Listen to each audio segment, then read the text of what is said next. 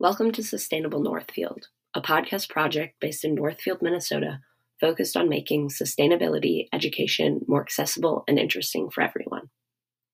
On this episode, Izzy speaks with Nancy Braker and Erica Zweifel about the Lawns to Legume grant program, native Minnesota pollinators, and native Minnesota prairie plants.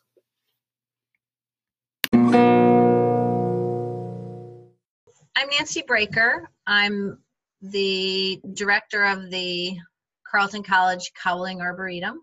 Awesome.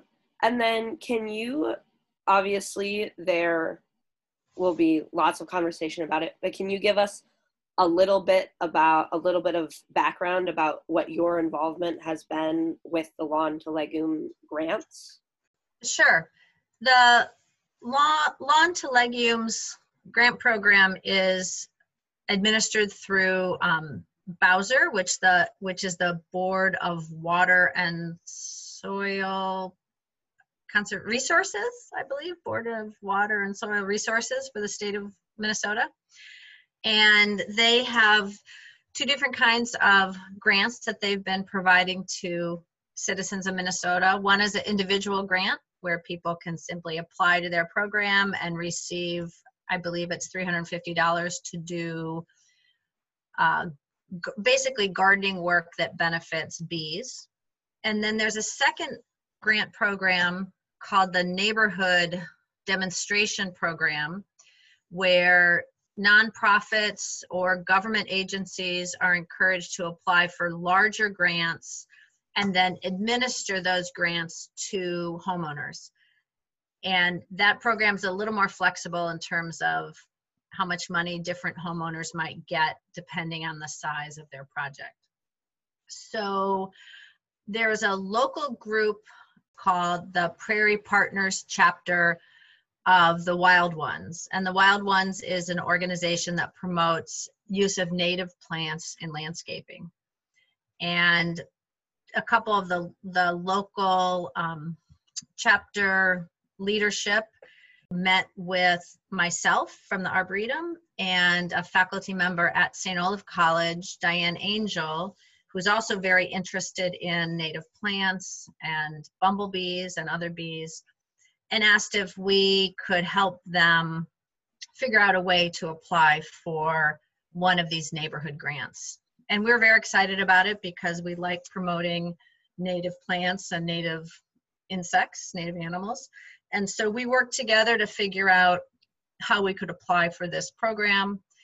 And we worked through the Rice County Soil and Water Conservation District to apply for the, the grant. And we used the, the Rice County Soil and Water Conservation District as our uh, administrative um, assistant. They actually formally applied for the money and accepted the money and then they have contracts with the private landowners to pay them after they've implemented their their pollinator gardens. But our team of four people from the wild ones and diane angell and myself we appro- identified neighborhoods in northfield that would make sense for providing habitat for particularly the rusty patch bumblebee and then approach those neighbors those landowners to be part of our program.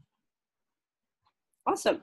So obviously you might not have like an exact kind of sorry, I'm trying to think of the best way to phrase this. Perfect. Could you kind of talk about some of the successes? Obviously, it sounds like the program, from what I learned yesterday, is going well. So, can you kind of highlight some of the successes you have seen so far and then also maybe some of I don't want to call them failures, but maybe some of the struggles that have been experienced? Sure. So I think we've had some really good successes, and the things that excite me are talking to the residents who have gotten really excited about gardening with native plants and learning more about why this is important. So historically when people think about planting things in their gardens they they go to a, a plant nursery They buy a few things that perhaps the nursery manager, you know, thinks will do well for them. And many, many of those um, plants that are available on the market have been non-native species. They do well here because they're the insects that feed on them are back in their home countries, whether that's uh, in Europe or in Asia, but they're they're here without any of those what people tend to think of insect pests. But the problem with that is many of our native animals, like birds that we love to see, feed on the insects that feed on the plants. And so if you have a yard full of non-native trees and shrubs and flowers, most of those do not provide food for our native insects. And so it's been really gratifying to me to be able to talk to the, my neighbors and other people who are involved in the program and have them come to the realization about how they can create a much more rich and diverse natural environment in their yards and in the city by using native plants that are that our native insects feed on and therefore provide good habitat and food resources for native animals. So that's just been really fun um, and gratifying. People have gotten really interested. So that that's a success that I would really point to. We've we've also we've had a couple real go-getters who were excited about getting their their native garden in and um, worked with us really quickly and early on to come up with a plan for what plants they would put in and got those got those plants installed and there's some of the gardens that are completely um, installed and doing really well other people have decided to go a little more slowly and take more time to consider their plan. Uh, everyone had about two growing seasons to get their gardens completed with our grant. And so some people have decided to take that time to better understand what works for their site and um, put together a plan that they're comfortable with. Um, in terms of um, things that maybe are, are a little bit of setbacks, there has been a few situations where the plants that people wanted to install were not available because it was late in the season, they were sold out, you know, various reasons that particular things are not available through uh, the growers. And so that's just a, you know, a little bump that uh, people will get their orders in a little bit earlier and be able to get those things planted. So some people had to either just wait to plant some things or maybe substitute something different because what they wanted was not available. So that those are a few of the successes and maybe a few of the slowdowns that we've encountered.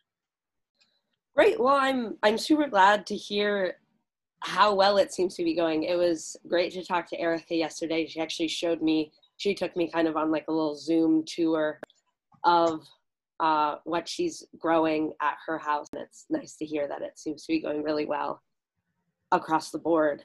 Um, can we?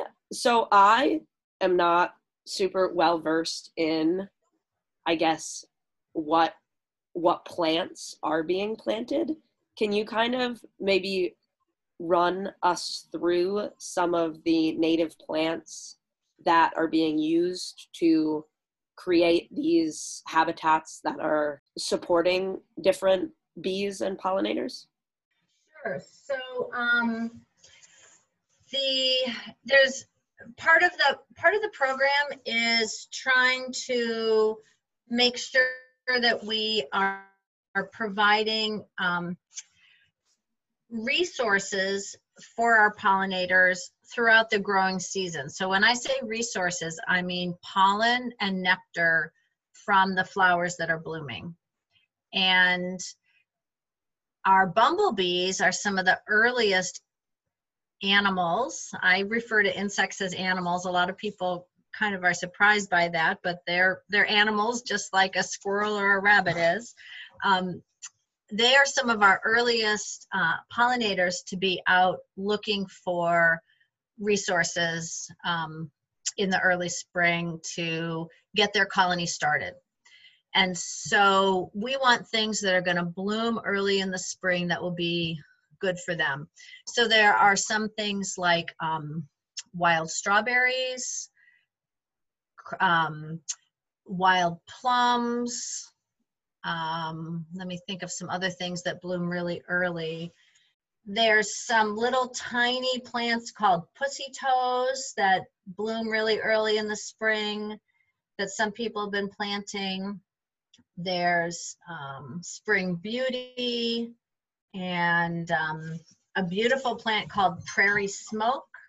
Prairie phlox blooms quite early. So those are all things that are blooming early, early in the year. And the planting plans for our um, for people participating in the program have to have at least three flowers blooming at any one season. So they have to have at least, and we, we use early, mid, and late seasons. So they have to have at least nine different kinds of plants blooming um, at some time during the season. Then during the summer, we might have um, some of the milkweeds like um, butterfly milkweed, which a lot of people are quite familiar with. There's something called um, Canada milk vetch, which is a beautiful cream colored pea-like flower. Some people are familiar with um, wild indigo, which almost looks like a little bush, but is um, not woody. It's a herbaceous plant. Um, there's a nice little shrub called New Jersey tea that is really appreciated by lots of different insects. And then later in the in the later part of the summer, early fall, there's a lot of different asters that bloom, probably a dozen different native asters that are purple or white or kind of a lavender color as well as a number of different kinds of goldenrod. A lot of people kind of turn up their nose when I say goldenrod because they think it's what gives everybody hay fever, but it just happens to bloom at the same time as ragweed, which is the real culprit. So there's a number of different goldenrods that that people might have in their gardens. Right now, I, I have a pollinator garden, and right now I have several things blooming that are being used by by bees and bumblebees especially. I have um, gentians, both a cream colored one and a beautiful blue one. I have a number of different asters. Uh, there's a native thistle that is called Flodman's thistle that is great for, for bees. So there's really a huge variety of species and there's, you know, ones that are really short there's taller ones, so they can fit into anybody's landscape. And one resource that people could turn to if they're interested in learning more about any of these plants or what time of year they bloom, there's a website called Minnesota Wildflowers, and that's its website is minnesotawildflowers.info. And they have put together an amazing resource with photos of all of our wildflowers um, a range map to show where you might expect them to do well, um, what, what time of year they're blooming. You can search by color or season. And it's a great way to become familiar with um, different plants that you might be interested in putting in your garden.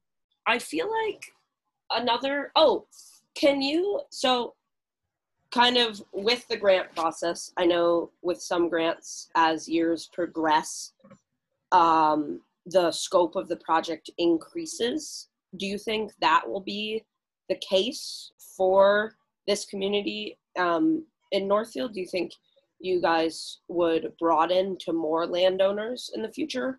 Or is the project plan to kind of stay the same with these current um, land areas? So the landowners who have um, enrolled in our program and accepted the grant funding, they are required to maintain their gardens for five years.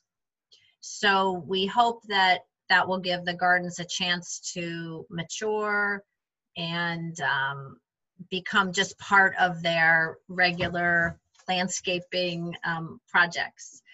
We have not discussed whether our team will apply for another grant or not, and we don't know if uh, Bowser will have that funding in the future. We're hoping they will continue to have the funding and especially the individual grants so that landowners might you know observe the neighborhood projects and be interested and apply for their own grant. I know the city of northfield is interested in applying uh, at least they have been in the past. So it might be that that actually the city would apply. So it, it really depends on whether bowser continues to fund the the grant program in general but it, it's gone well for our team. And so uh, there's certainly a possibility that we would apply for another uh, grant so we could could supply funding to other other neighbors as well and expand around these initial areas. Perfect. So I think those are were kind of my big questions that I kind of had thought of. Obviously, you know a lot more about the project and might have things that you want to talk about that I didn't ask about. So I feel like now would be a good time. Sure, I'd be, I'd be glad to uh, ramble on a little bit about other things that I've thought about. Uh, I would say that I think um, people in general tend to be very concerned about whether or not their their yard fits in with their neighborhood or is up to par with that neighbor across the street that has the perfect lawn. And I just want to encourage people to think outside the box a little bit and to create a landscape of their own that they enjoy and feel comfortable with and appreciate the the diversity of plants and animals that that they could grow. You know we, we are constrained by some of the um, just city ordinances that are meant to uh, create you know a good environment for everyone but that doesn't mean all of our yards have to look the same. And so i would just really encourage people to think about um, planting and maintaining a diversity in their landscape that that could benefit our native plants and animals and also benefit us in the city by providing you know a beautiful landscape more more birds that that we can appreciate. It really it really makes a big difference to have a, a diversity a little bit of nature in your yard. My own yard uh, is is very different from the the neighborhood around me. I have a large diversity of, of different kinds of native trees. I have a lot of uh, prairie and woodland wildflowers and I know there are people in my neighborhood that deliberately plan their daily walk past my home so they can see what's blooming in that garden today. You know, it might not be appreciated by everybody, but I think there are a, a good number of people that do appreciate that diversity that that neighbors and myself and other people in the program are being able to provide in the city. If there are just other aspects of the project that you want to highlight or things that you think people would find interesting? I guess I'd like to give a real shout out to the Soil and Water Conservation District of Rice County who has who agreed to be the applicant for the grant and to be the pass through for funding so that our our grant could be utilized in Northfield the the group of us that were interested in doing this project were not able to provide that aspect and so to have the county step in and do that for us was was really great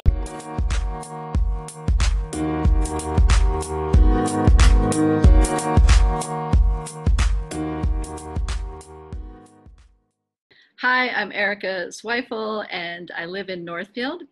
I live on Northfield's west side neighborhood near Greenbelt Community School. And um, I've been uh, observing bees in the neighborhood for a while. I love to garden and I have um, been gardening organically for a while. And actually, one of the reasons I first got engaged in local government, so side note, I'm also on the city council And prior to that, one of the first reasons I got involved in local government was the city passed an organic pest management policy. So the city of Northfield does not use um, chemicals broadly um, on their property. So we don't we don't spray on a regular basis. We don't spray our parks or or our side um, the the parking strips or um, pieces of property that the that this that the city owns. So and I went remember going to that city council meeting and standing up and supporting that policy. And so that was one of the first ways I got involved with uh, local politics. Now that I think back on it, and uh, so I noticed um, I'm I have a neighbor who's a biologist at St. Olaf, Diane Angell, and she said to me one day, "Have you have you seen the rusty patch bumblebees over in Olivia's yard?" And like, no, I haven't. And so then I started going over there around the certain time of day that she said she'd seen the bees, and then um, last year I saw saw them for the first time and was able to photograph them and then she told me about um, Bee Watch, where you can upload your bee sightings and get them confirmed by uh, a bee expert. And so I uploaded my pictures that I thought were a rusty patch bee, and they got confirmed. So that was exciting.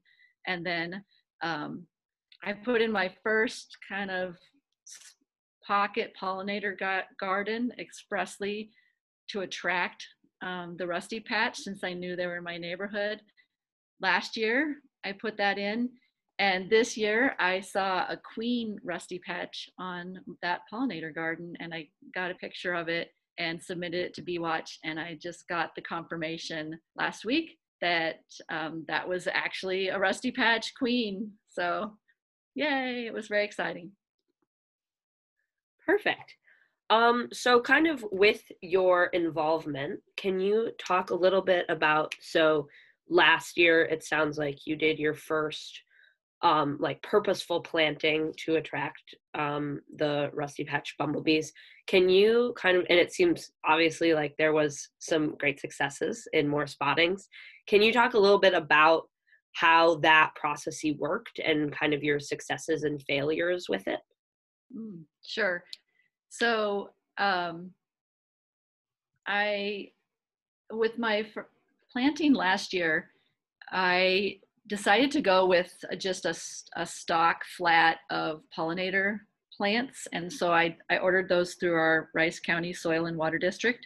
I ordered their basic pollinator flat and I planted that. And I picked that because um, the flower that I had seen the rusty patch bee on um, in my neighbor's yard was an aster. And this pollinator pack had two or three species of aster included. So that's why I picked that pack. It was also um, a, one of the more inexpensive ways um, to go about it. You could buy bigger plants and it's a little more um, money. And if you go that route, the plants mature faster and have flowers faster. So I think that's probably why I didn't see anything the first year I planted it because my plants were so small. Uh, but this year, uh, the plants have gotten nice, nice and big and um, uh, it was I'm trying, oh it was on the I was thinking about what flower I saw the queen on. The queen was on my the bee balm that was in the patch, and so um, I hadn't seen a rusty patch on the bee balm. I've seen they really like hyssop, and they really like the asters, and uh, so it was kind of fun to see one um, on the bee balm. The other thing I did was um, there were some roses around the foundation of my house that I think were planted in the 50s when the house was developed. And we took out those roses, sorry, um, and put that, I put the pollinator pocket garden right outside my dining room window. So I was actually, I think I was, I shouldn't say this to my boss. If my boss is listening, I'm sorry. I was in a meeting, a Zoom meeting, like, like we're Zooming now and I looked out of the corner of my eye, I saw something really big because these queens are like three times the size of a standard bumblebee.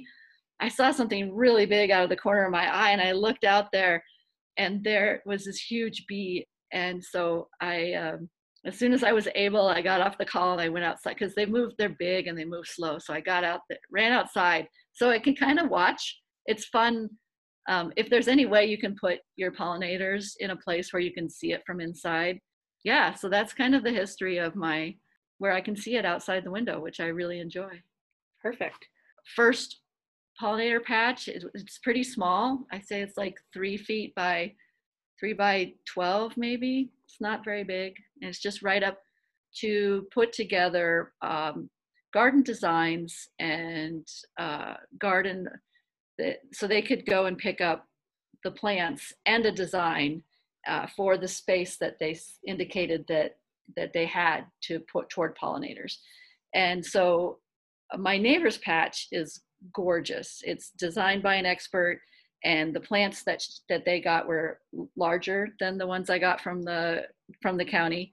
Um, and so, and this year again, I um, went with the Rice County plantings and I ordered their pollinator booster pack. And so it's different from the first pollinator pack that I ordered. And then because I had observed the bees on the hyssop, I ordered, I couldn't find any hyssop plants. And so I ordered some seeds and I started some seeds from scratch. And um, those are in my second garden this year. So this year I really, when I put in my second pocket garden, really focused on plants that where I've seen the bumblebees specifically on. And it's fun. Um, so if you can do it with your neighbors, that just adds, especially in now with the the COVID pandemic, it's a nice way for us to be outside and we and talk. To, we can talk to one another outside and enjoy each other's gardens. And in fact, we're doing a little informal tour with the people who are in the Lawns to Legumes program. We're going to um, socially distance and walk around with mask, masked up and um, see each other's gardens. So I'm looking forward to that. That's um, in a few weeks here. And so if you can do it with a friend or a neighbor, uh, I think that's even more fun. So I guess maybe this will be a better question for Nancy, so I can also ask her, but it sounds like you might be able to touch on it. Can you kind of talk a little bit about what makes um like seeing these and setting up um, kind of environments for these bumblebees so important? Oh, that's a the that's a good um, question. So I think I don't know about bumblebees specifically, but just pollinators in general. Um, they're they're an indicator of the health of our environment, and they're also key to our economy. So if if we don't have pollinators, maybe you know the statistic, but isn't it something like that we should check on this before you include it. Like, is it like 60% of our food requires pollination? Yeah, it's something like it's it's really high. Like the yeah. just when you cuz you kind of or at least I do, you kind of are like, yeah, bees are important and yeah, they pollinate things, but it's to such an extreme that it uh, 60% that I'm not positive about the the yeah. exact right, but that sounds right to me. Yeah. So it they're they're I would say you know they're key to our economy, our food economy. Um, they're a great economic indicator, or sorry, they're a great environmental indicator of health, and so bees are very important to us as a to us as a species.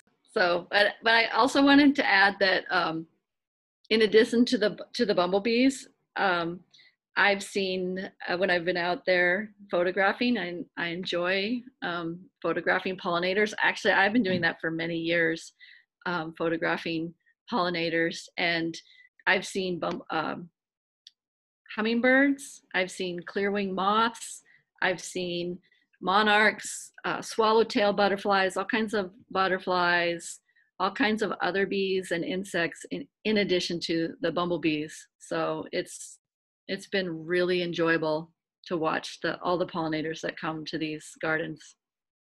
Perfect. All right, so that kind of went through kind of a like my kind of questions I had for you. If there are mm-hmm. other things you want to talk about, we can also just talk about that and um, I can cut it in where yeah, sure it seems um, appropriate. One, yeah, one thing that I tried um, that uh, I'm not sure. I know one other person that tried this as well is to try to put in a bee lawn. So um, that's where you uh, you either remove your lawn totally or you thatch it. So you create, score it up and create some uh, open soil areas. And then you overseed it with, um, there's a, bee lawn mix that I purchased, or you can create your own. Um, and there are instructions on how to do this at, on the U of M Bee Squad website. And so I tried that. We scored up the the yard. I put my son to work, and we scored up the thatched. It's called thatching. We thatched the yard, and then overseeded with uh, with the bee lawn. It's hard to tell yet how successful that is. We did it in the spring. I can definitely see some of the fescue um, coming up. And then it also had some white clover and some self heal plants in there that are really low growing, flowering plants. I can't say that I've seen those, but that may be something where I won't see it until next year. Uh, but in this group of people who are doing lawns to legumes, that's the number one question I get is um, not about the pocket gardens that I put in, but I get questions about the bee lawn and how's that going. Um, and fortunately, I already had some weeds, you know, in my yard. I already had some uh, white clover, and I definitely see um, I see more honeybees than bumblebees, but I definitely see um, bees in the lawn, and so that's that's fun too. And I'm hoping that next year I'll see see some of that purple self heal, and that I think that's the one that attracts more bumblebees than um, honeybees. Thank you for listening, and check back in early January for our next episode.